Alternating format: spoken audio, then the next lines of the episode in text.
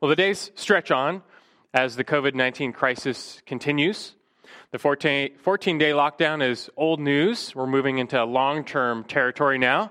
April has largely been canceled as authorities are uh, expecting the infection death rate to peak mid April. Everyone wants to return to normal as soon as possible. But for now, though, we keep waiting and living that stay at home life.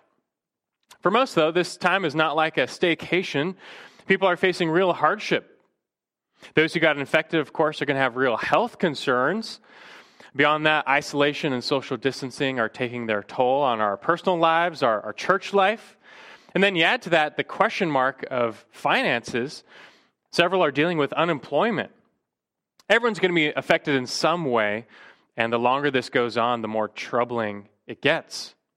But the thing about trouble, though, is it has a way of, of not coming alone. It, it quite often gives birth to triplets fear, anxiety, and worry. People can't stop thinking about the what ifs, that they worry over the future. The problem is, such anxiety can become a trial in its own right. It can take over a person's life. Ultimately, we're not in control of our lives. We like to think that we are and feel that we are, it makes us feel safe and secure. But it's just a matter of time before some circumstance arises that will rip any notion of control you have right out of your hands. Know, that diagnosis of cancer, that rebellious adult child, that national quarantine. You're going to face plenty of situations where there's just nothing you can do to change things the, the tide is too strong. You can try and fight against it, but it likely won't go well, and you just might be shipwrecked by fear, anxiety, and worry. And instead, God tells us to yield control to Him and to trust Him.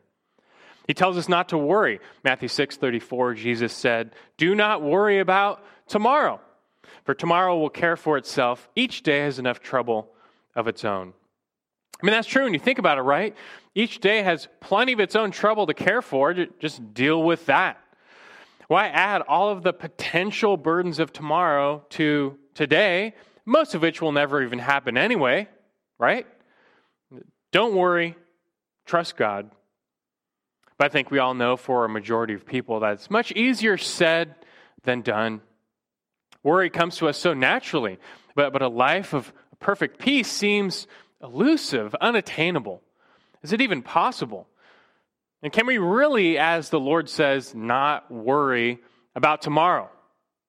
How do you do that, especially when it feels like you can't control the thoughts that are running through your mind? How can a person actually experience peace when life circumstances are totally out of control? Well, we're going to hope to find that out this morning. You know, we favor the verse by verse exposition of Scripture here, but every so often a, an event happens that so rattles the world or the church that it just needs to be addressed. And I still think we're in that territory as this coronavirus outbreak is, is probably a once in a hundred year event for us. So it's worthwhile to step in as a shepherd and, and use the Word of God to, to minister to people and address the challenges we're facing. And as I think through those challenges, to be honest, the threat of coronavirus is still small for us in our neck of the woods. We're not in a hard hit area. For now, that all could and likely will change. But I think more so, the threat of fear, anxiety, and worry for a lot of us is through the roof. And that's not the way to go, though. Not only does God call us to respond with, with trust and with peace, but that type of response both blesses us and is a witness to others. And so, right now, we need to hear from God's word how we not venture down that dark alley of worry, how we avoid going there. You know, a little while ago, I was talking to one of our elders, Rod, and he said that in these days, or whenever he faces trouble in life, he likes to go camping. He takes his tent and he goes camping at, at a special passage of Scripture, a passage which uniquely guides and directs his response. And he's learned that he just needs to go back to this passage again and again. And it's not because he's forgotten it, I think he has it memorized. It's just that when trouble comes, it has a way of clouding your mind and overtaking your thoughts. In a time of trouble, a lot of untruths or false truths can appear real. And so instead, you need to renew your mind and recalibrate your thoughts to what's true. Need to let the word of Christ richly dwell within you. That will guard your thoughts and guide your actions, ensuring your right response. You know, the passage that Rod has in mind is, is the right place to go. It's, it's the perfect place to be.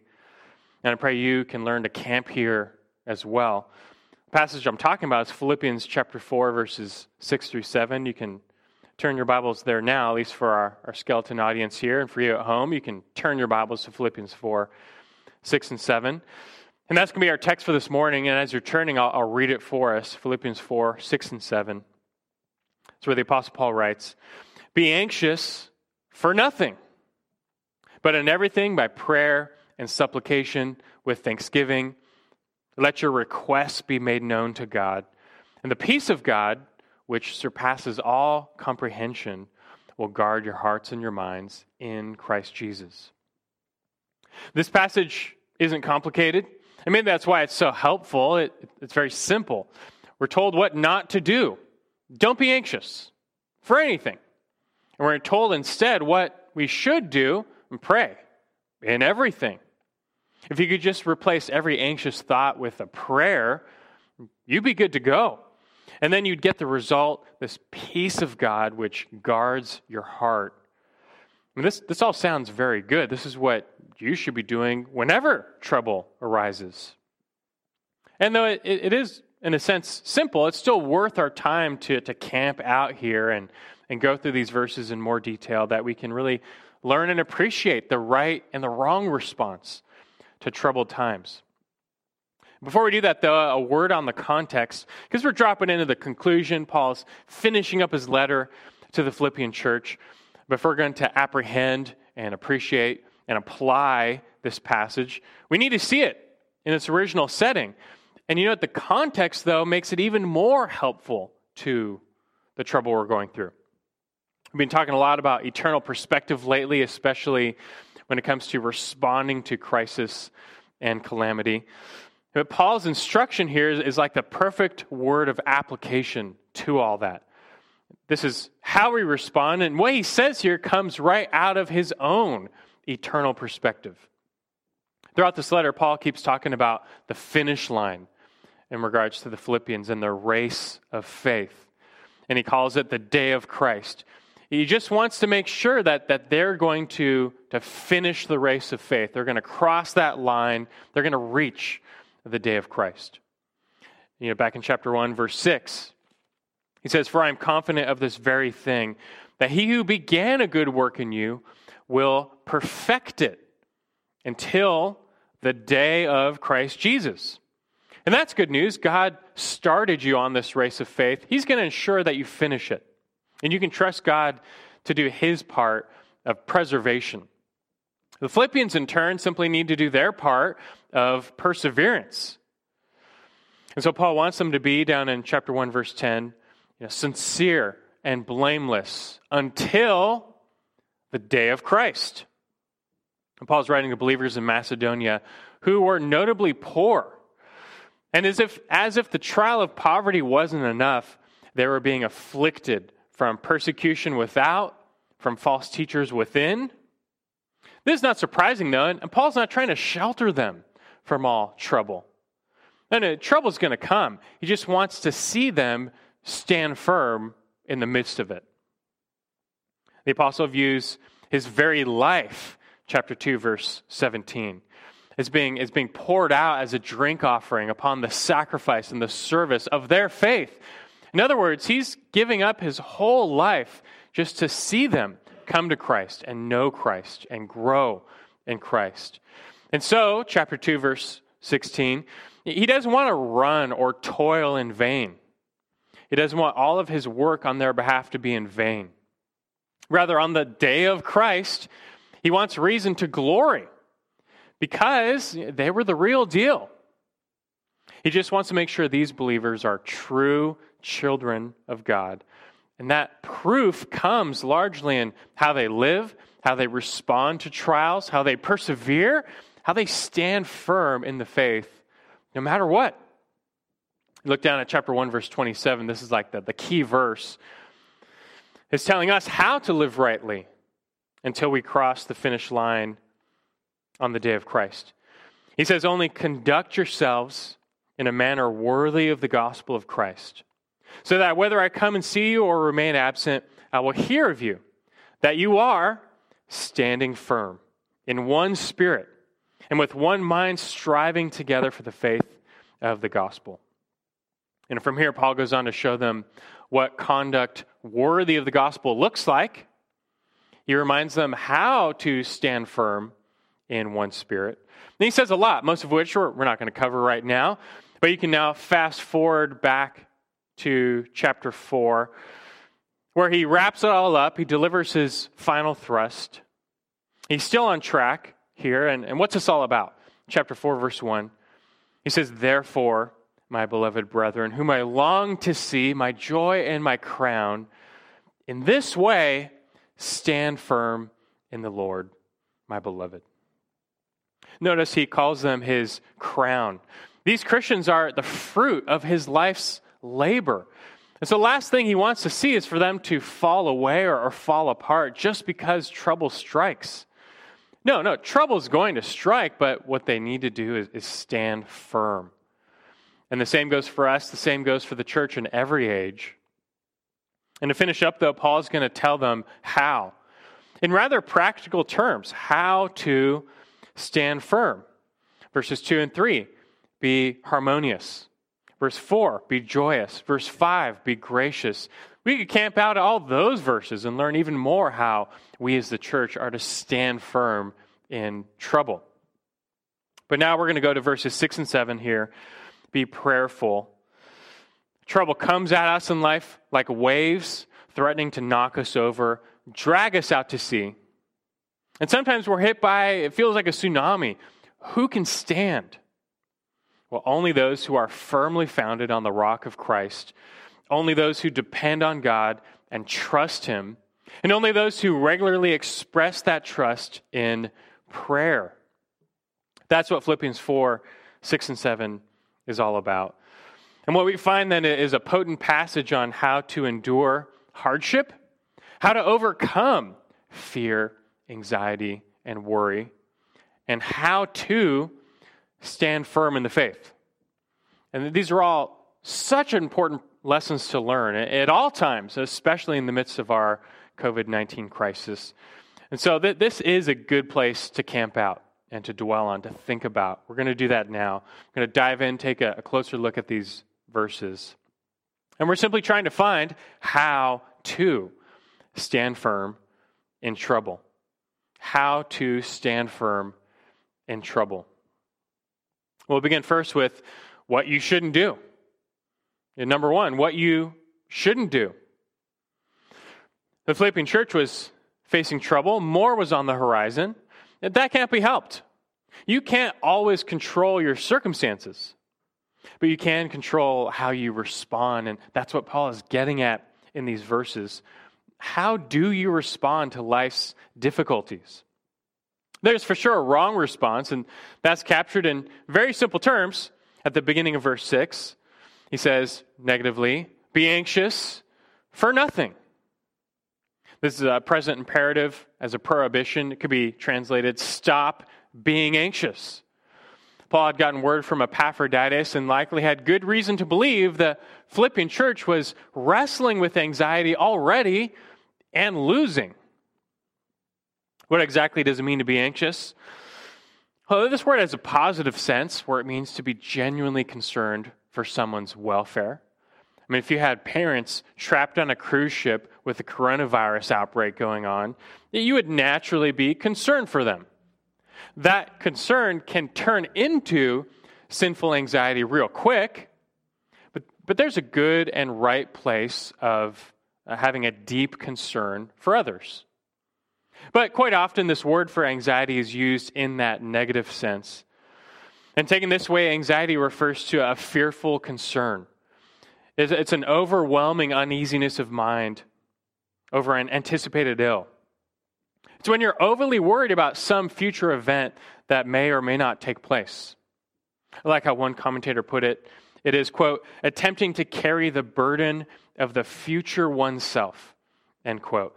And that's such an impossible burden to bear. And like Jesus said, he was right. Each day has enough trouble of its own. But this anxiety is where you're trying to also carry the, the burden of tomorrow, the, the 10 burdens of tomorrow, and the next day, and the next day. And most of them will actually never even come to pass. Most of your worry is, is literally for nothing. Already, that should tell you something. I mean, just think of all the worries you have, everything that's kept you up at night in the past. And you tell me, how many of them never ended up happening? How futile is that? But we still keep worrying because fear is a powerful force. And if you don't believe me, then just explain where all the toilet paper is gone. There was no threat to the national toilet paper supply with a virus outbreak. It's just that people became fearful and concerned over what might happen, and so they rushed to the stores. But what gets you? What makes you anxious? And what keeps you up at night? Tempting you, at least, to become fearful and fretful. Right now, the threat of disease is front and center, but the list is long finances, debt, bills, rent, losing a job, finding a job. And pretty much anything involving money makes people worry. Also, relational issues, spousal conflict, family conflict, raising children, being alone, health, death. We all have fears that, at the very least, tempt us to worry. You see in this verse, and we get no wiggle room because Paul says, Be anxious for nothing. Nothing on these lists merits your fear, anxiety, and worry. It's not to say that we should ignore trouble in life and just be passive. No, we still have to be responsible and prudent and wise. And so we wear seatbelts. We have savings accounts. We wash our hands during a, an outbreak. But sinking into an emotional tailspin during trouble is not a right or helpful response. Why is that? Why is such fearful anxiety a sin to God? Why is it that big of a deal? I mean, you're not hurting anybody. But why is it that consistently in Scripture we see this issue as being such a, a big problem. I want us to think about that for a moment here. Why is, is anxiety and fear and worry such a problem? Well, first off, God doesn't want you to worry because He knows it, it's not good for you. A panic can wreak havoc on your life like a tornado ripping through a town. It just messes up everything, leaves everything in a mess. And obviously, worry will mess with your mind. It can, it can become consuming where a person is, is thinking about little else.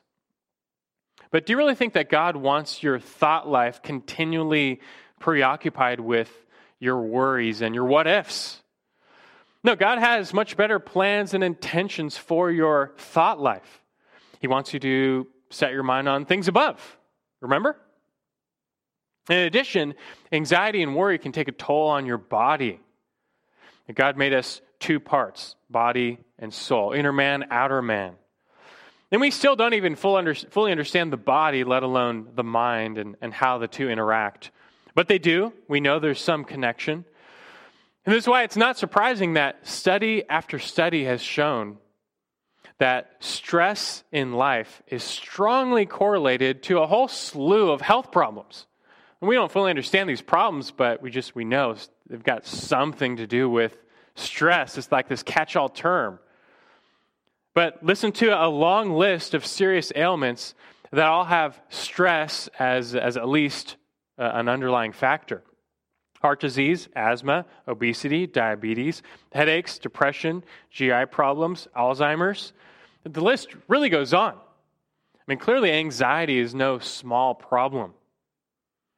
King David in the Old Testament knew about this. He was under a lot of stress. Most of it was legitimate.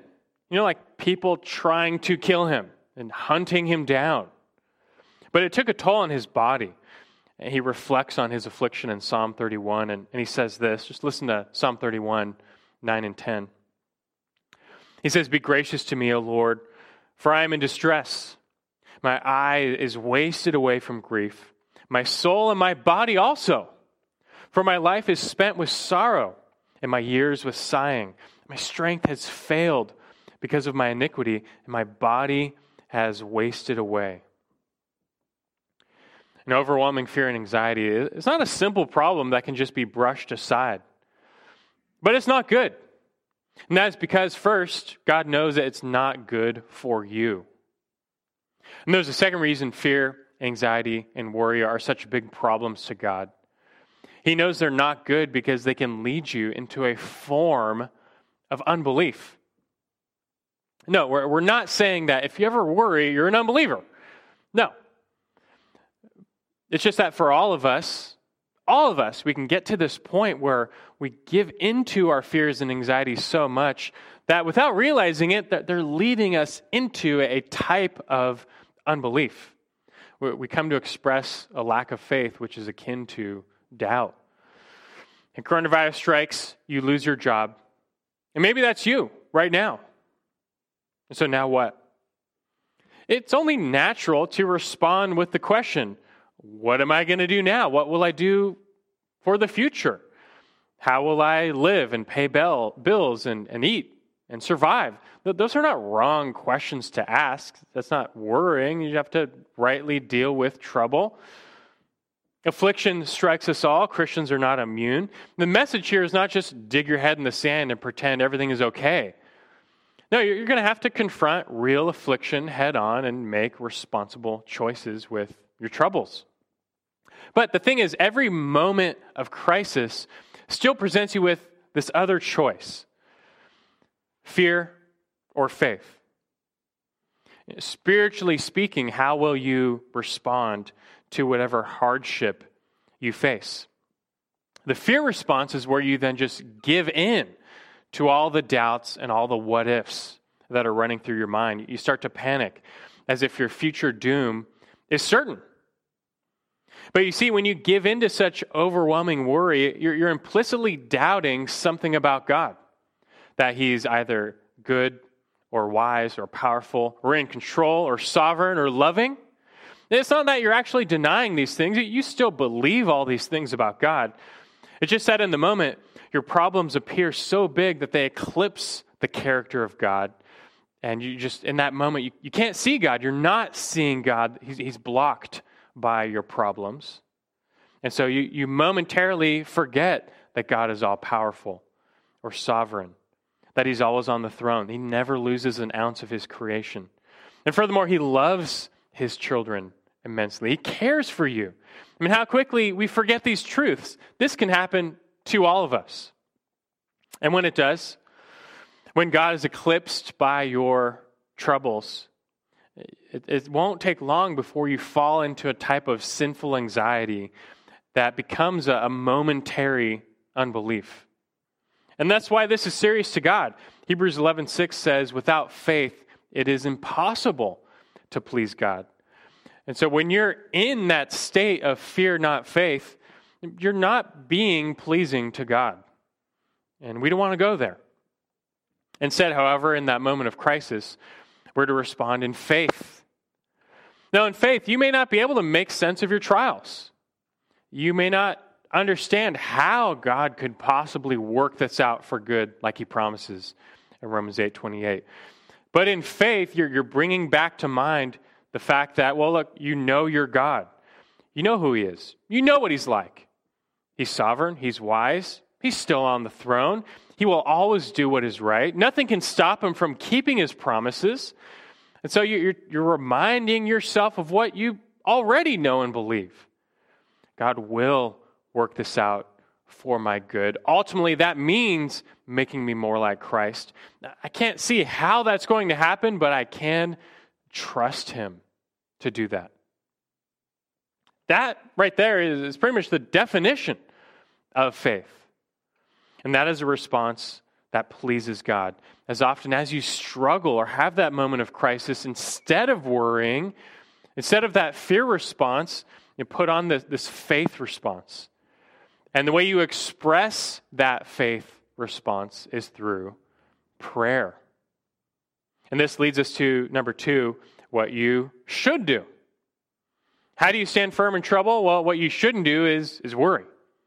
at least a, a fearful, sinful type of worry. What you should do, we find in the rest of verse 6. He says, Be anxious for nothing, but in everything, by prayer and supplication, with thanksgiving, let your requests be made known to God. Trouble and trials will strike your life. It's only a matter of time. And when they do that, the wrong response is to sink into fear and despair. But instead, lift your troubles up to God in prayer. Take your burdens to the Lord, cast them on Him. He cares for you, He tells you to do that. That's what you're, you're supposed to do. And so let, us go through the rest of this verse in more detail. And first, you'll notice the stark, intentional contrast between nothing and everything. You see that? Be anxious for what? Nothing. No exceptions are listed. There are no good reasons to fall into sinful worry. But instead, though, you're supposed to pray when? In everything. All situations of life, all circumstances merit prayer. You would never be wrong to pray about them. And that's, in fact, what God wants you to do. And some people only pray when bad times come. And you need to learn the lesson to, to be uh, continually, moment by moment, independence upon God. And He'll teach you that lesson one way or another. But that doesn't mean you, you shouldn't pray when trials come. I mean, especially when you're sick or suffering or troubled. Pray. Don't doubt God or blame God. Just cry out to God. Now, Paul's not trying to give a theology lesson on prayer here. He's simply emphasizing the priority of prayer in our response, our faith response. And that should be our knee jerk reaction to trouble. And to make this point, he stacks up three terms prayer, supplication, and requests. Prayer is just that general term for praying to God. But supplication and requests are two other prayer terms, but they both have in mind specifically making petition to God, asking God for something. And that's, that's a dimension of our prayer life. What do you want? In a time of trouble, you want something. You want some desired circumstance. You want some outcome. And so, well, go ahead, make it known, lift it up to God. That's what we're being told to do. When you're sick with disease, petition God to be healed. When you lose your job and you don't know where your next paycheck will come from, pray that God would provide. Ask Him to help you. When you're persecuted by the wicked, make supplication that God would, would see and protect and preserve. I mean, you name it. In everything, pray. Just let your requests be made known to God. I mean, already you can apply that. Think about your trouble right now in life, whether it's related to coronavirus or not. Have you already been praying about that and making supplication? And if not, why not? Let this trouble be the occasion that, that forces you to the throne of grace where you may find help in a time of need. And just let, let this situation we're all in cause new prayer habits to form in your life. Still, though, some people have a hard time praying. And to them, prayer seems pointless because in the end, you know, whatever God wants to happen is going to happen. Their will doesn't really matter. Aren't we supposed to be praying God's will anyway? So, like, what, what's the use? Why should I bother praying my requests? But you see, such a person is failing to recognize the many reasons God tells us to pray. Do you know some of those reasons? You know, it's true. God is not a magic genie, and prayer is not about wish fulfillment. Prayer is not the means of our will being done in heaven, but it is one of the means of God's will being done on earth.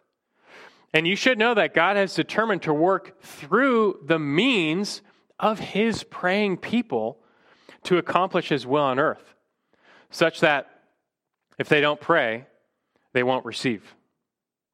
You know, that too is part of the paradox of prayer. yes, God's will be done. But you know, we're also told in Scripture, you do not have because you do not ask. I mean, here's the thing we, we want God's will to be done. Jesus taught us how to pray, Our Father in heaven. Your will be done on earth as it is in heaven. But the thing is that we don't always know God's hidden will. In fact, we almost never know God's hidden will until after the fact. We don't have any special revelation here. So when a loved one gets sick, is it God's will for them to be healed and recover? Or maybe their days are numbered. This is when they're supposed to go. Who knows? How, how can we know God's hidden will? But we're, we're not supposed to know. We're not meant to know. You don't, you don't need to know. So long as you're not going against God's revealed will in Scripture, what you're supposed to do is just take your will, your desires, your requests. And again, so long as they're not against God's revealed will in Scripture, you just you turn them into petitions and then ask away. Ask away.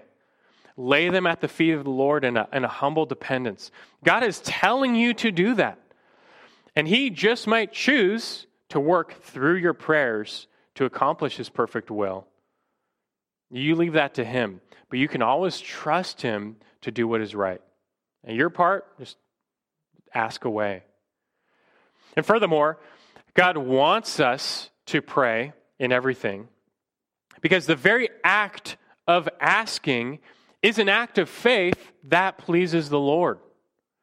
This is why prayer in this verse is seen as the antidote to fear, anxiety, and worry. When trouble comes up, we respond with fear and panic. You know, your flesh is leading you to implicitly doubt God's sovereign goodness, care, and control. You're going to cross that line into doubt. That's bad for you. It's not pleasing to the Lord. But on the flip side, you take that, you turn into prayer, that becomes an implicit and explicit expression of, of faith in God.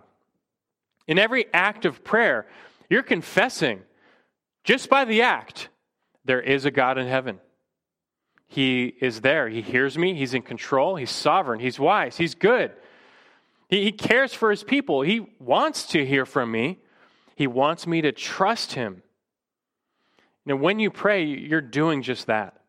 And so, if you can just find a way to replace or, or twist your anxious thoughts and turn them into prayers and even petitions, you realize you're expressing faith in the Lord and you're pleasing the Lord.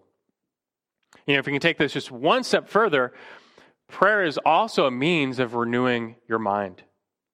Know, prayer is a function of the mind, it, it involves your mind. You can't pray when you're sleeping. It's a function of the mind. And biblical prayer involves calling the truth of God to mind. And that in itself has immense value. You know, trouble has a way of bending us low and weighing us down, where all we can see is the trial before us. And that trial looks really big. But when you pray, you're, you're lifting your head up.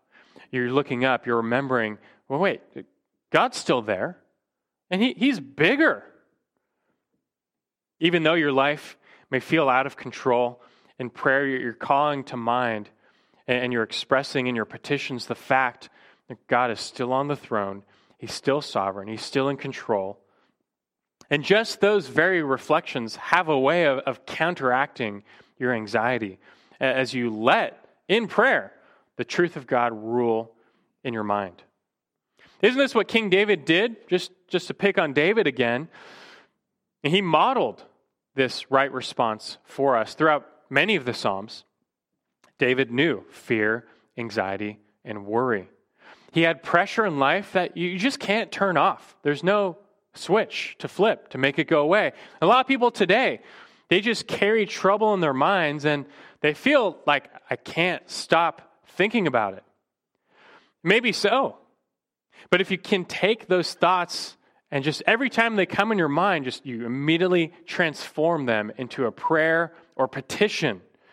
Well, hey, at least you're redeeming your trouble and you're glorifying God. I read part of Psalm 31 before where, where David was pouring out his troubled heart before the Lord, not in complaint, but in petition. But he, at the same time, though, he was calling to mind all these truths of God. And these were all the truths that his trouble was trying to deny, but he was, he was speaking truth to them in prayer. That's part of the solution. Listen now to Psalm 31, uh, 1 through 5. David says, In you, O Lord, I've taken refuge. Let me never be ashamed. In your righteousness, deliver me.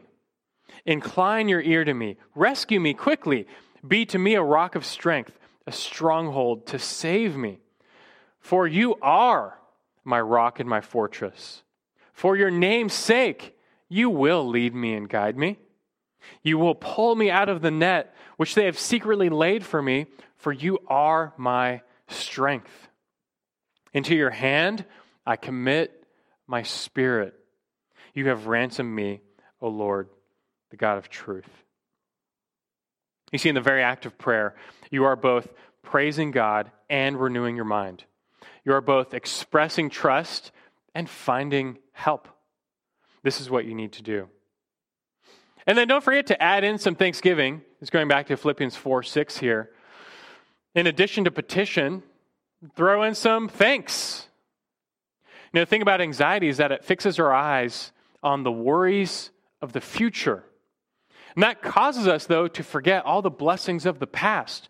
But especially in a time of trouble, that's exactly what you need to be focusing on.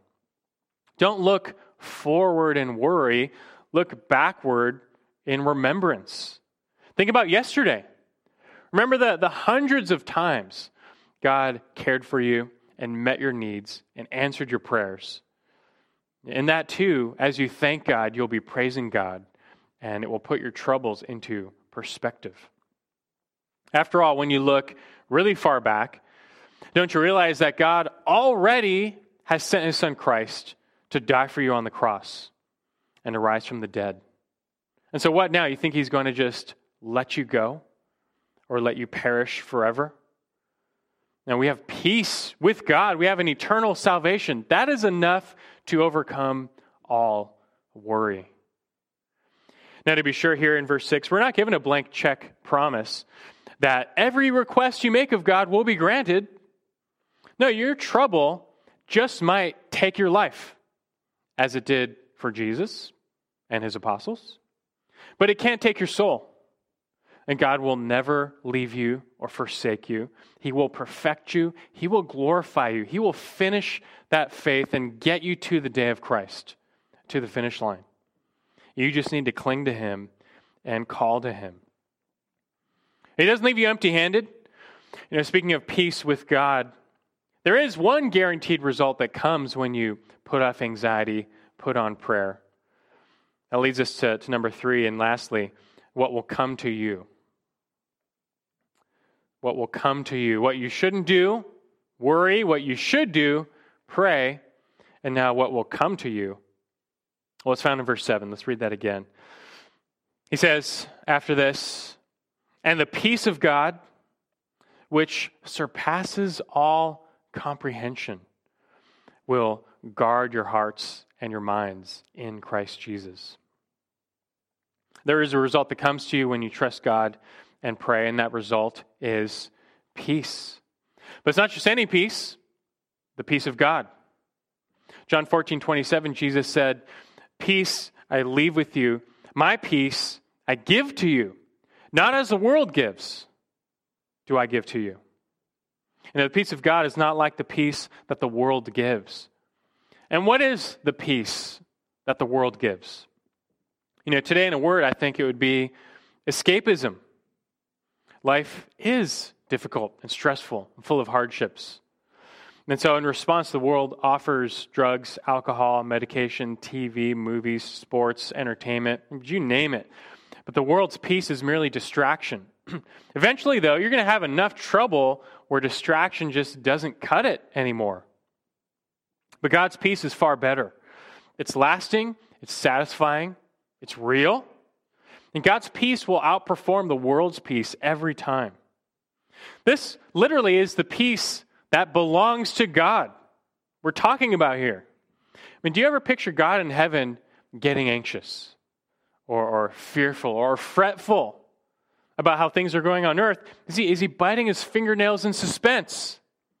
As the earth was being flooded, as the temple in Jerusalem was being destroyed, as his son was being crucified by wicked and godless men, was God just up there in panic, sitting on the edge of his throne? And God has never sat on the edge of his throne. Nothing can shake God's peace. And so, what you think your trouble or coronavirus is an exception?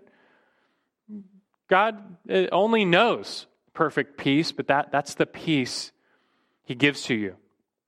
And no wonder, this is why Paul says it's a peace that surpasses comprehension. It, it's, it's not natural, supernatural, it's more than you can comprehend. But God will, will give this to you as you depend on Him in prayer. And notice, this is all passive. As you pray, God just floods you with peace. His peace comes upon you, it overpowers you, it will overwhelm your emotions. And so, to the degree that you trust God, put away fear, and just depend on Him in prayer, you will enjoy His peace.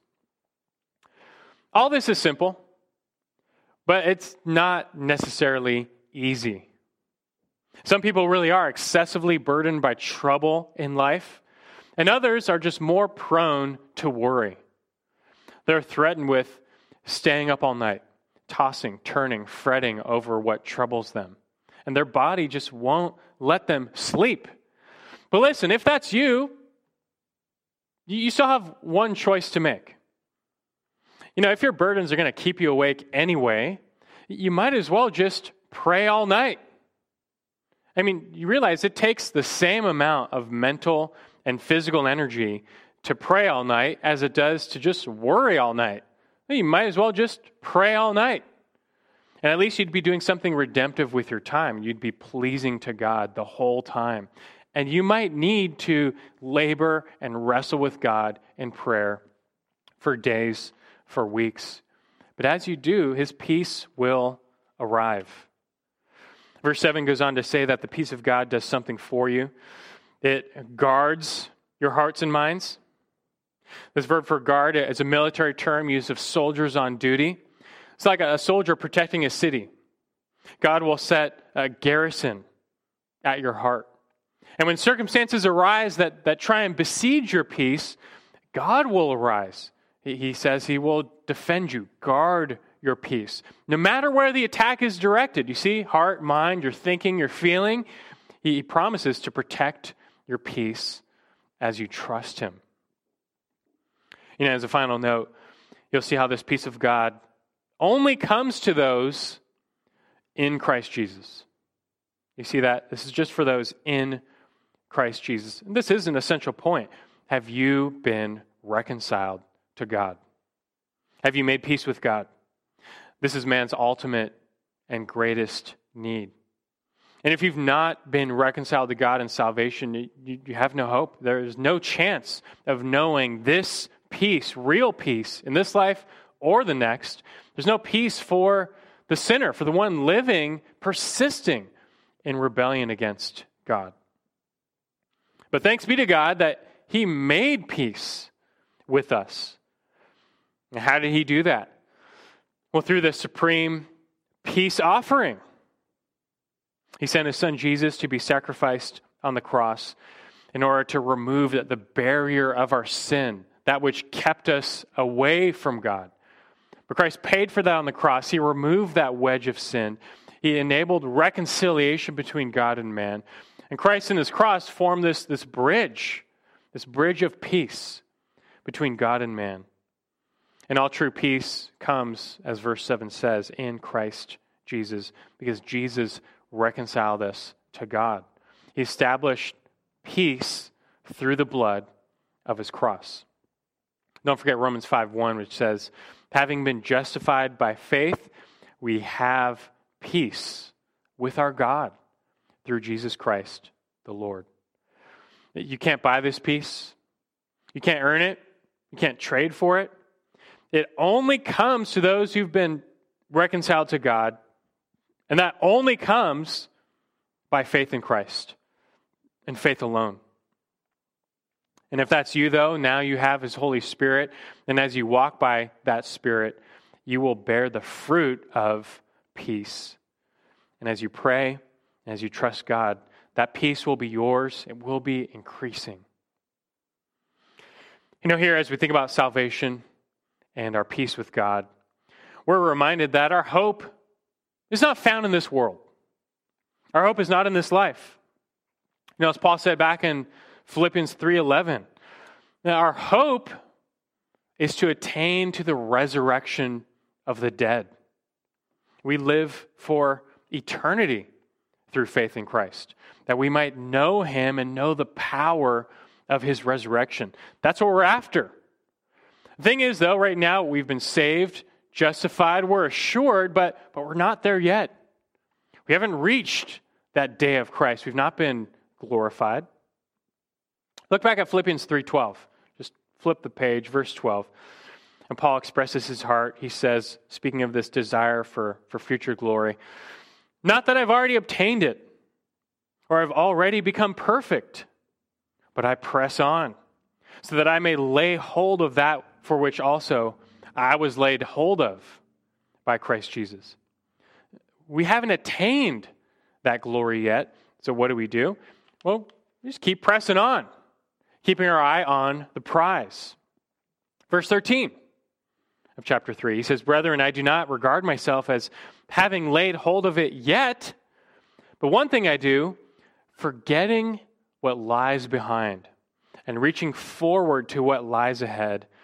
He says again, I press on toward the goal for the prize of the upward call of God in Christ Jesus.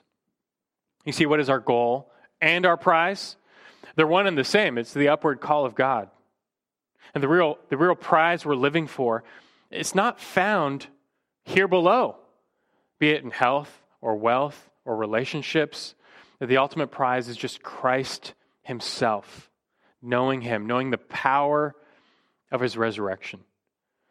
And to get there, for now, we just fix our eyes on Him and just walk and live rightly. But not everyone keeps this up. Look at verse 17 of chapter 3. Just for a moment, keep going. He says, Brethren, join in following my example and observe those who walk according to the pattern you have in us.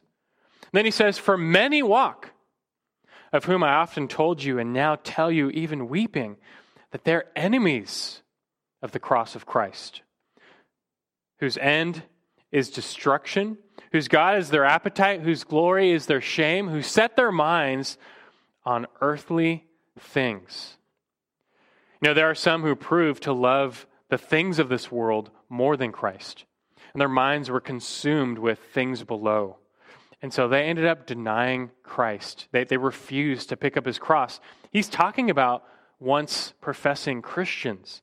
But like Demas, they loved this present world. And so they deserted Jesus. They made shipwreck of their faith. They chose wrongly. It's just like Jesus said, John 12, 25. He who loves his life loses it. But he who hates his life in this world will keep it to life eternal. And the latter should describe us. Life in this world, it's not our treasure anymore. It's not our hope. It's not our home. Following Christ is worth it. And our hope is coming. And as Paul reminds us in the very next verse, just, just look, verse 20. We're still there. He says, For our citizenship is in heaven, from which also we eagerly wait for a Savior, the Lord Jesus Christ, who will transform the body of our humble state into conformity with the body of his glory by the exertion of the power that he has, even to subject all things to himself. See, that's where our hope is. That's the ultimate source of our peace. Jesus told his disciples that in the world they would have tribulation your trouble in life, again, it, it might just end up taking your life. But Jesus himself did not escape the cross, but through prayer, through a humble dependence on the Father, he was enabled to endure the cross, despising the shame, and then he rose to everlasting life. And and so it goes for us. That too is what me, we must do. We're not there yet. We're not in heaven yet. We haven't reached the finish line yet. So, in the meantime, what do we do? Well, again, the very next verse, which is chapter 4, verse 1, what does he say? Therefore, now you understand the therefore. Therefore, my beloved brethren, whom I long to see, my joy and my crown, in this way, stand firm in the Lord. That's it. Just stand firm in the Lord. How do we live through times of trouble? How do we respond? All we need to do is just stand firm in the Lord. Stand firm on Christ. Stand firm on the gospel. Stand firm in your faith. And that will happen as you're anxious for nothing, but pray in everything. As you live in a restful trust in God, no circumstance will shake you, but He will instead flood your soul with perfect peace and, sustain you until the day of Christ. And so learn this lesson. Fear not, pray much. And don't let the troubles of this world pull you away from Christ. Rather, let even the troubles of our day draw you closer to Him than, than you've ever been before. That is what we need to do to stand firm. With that, I'll leave you with Paul's benediction from Second Thessalonians. He says, Now may the Lord of peace himself continually grant you peace in every circumstance. The Lord be with you all. Let's pray. Our Father who is in heaven, hallowed be your name. Your kingdom come, your will be done on earth as it is in heaven. That is our prayer, Lord. We, we call to you, recognizing, even in the very act of prayer, we are remembering and, and, and confessing you're God. You're there. You're the God of heavens and earth. You made this world. You, you reign and rule over it. There's not a single atom in the universe that is outside of your control. You're our sovereign. Yet, you love us. You care for us. You're after our own good. You sent Christ to die for us, to rise again, to reconcile us, to give us an eternal home, to bring us back to you, that we might be now with you forever in the heavens. We think of all that you've done, Lord, and we need to, to remember this in prayer, and, and we need to turn to you. We only want your will to be done because your will is perfect. You are God in heaven. We don't want merely our will. But Lord, you're, so gracious to us that you call us to let our requests be made known to you. You give us a gift of peace. And though uh, our every wish is not your command, Lord, as we just live this life in a humble and prayerful dependence on you, you promise enough. You, will care for us, you'll sustain us, you, you will bless us, but above all, you will carry us to the end. You'll help us finish this race of faith that we might see that day of Christ and be with you reconciled forever. We need all of these truths to just be in the forefront of our mind, especially in times of trouble. Don't let us forget, Lord, through reading the Word, through meditation, even through prayer, let the Word of Christ richly dwell within us and guide us in dark and troubled times. We long for your peace, and it will come as we just depend on you. Walk daily with our Savior. Help those right now who are here, who are listening, who are severely afflicted with fear, anxiety, worry, and panic. Help them to, to take this all to heart, to grow in this humble trust in you. That their troubles may not go away and they may still be in for a wrestling match, but, but just cause them to pray and to pray long and hard, to contend with you, call out, petition. You hear, you will answer. Just be with them. Give them your peace, even in this moment, uh, that they might uh, serve you and live for you. Thank you for all these truths. May they stay with us now throughout this crisis, but with the rest of our lives uh, that we may always walk in peace before you, standing firm until the day of Christ. In Christ's name we pray. Amen.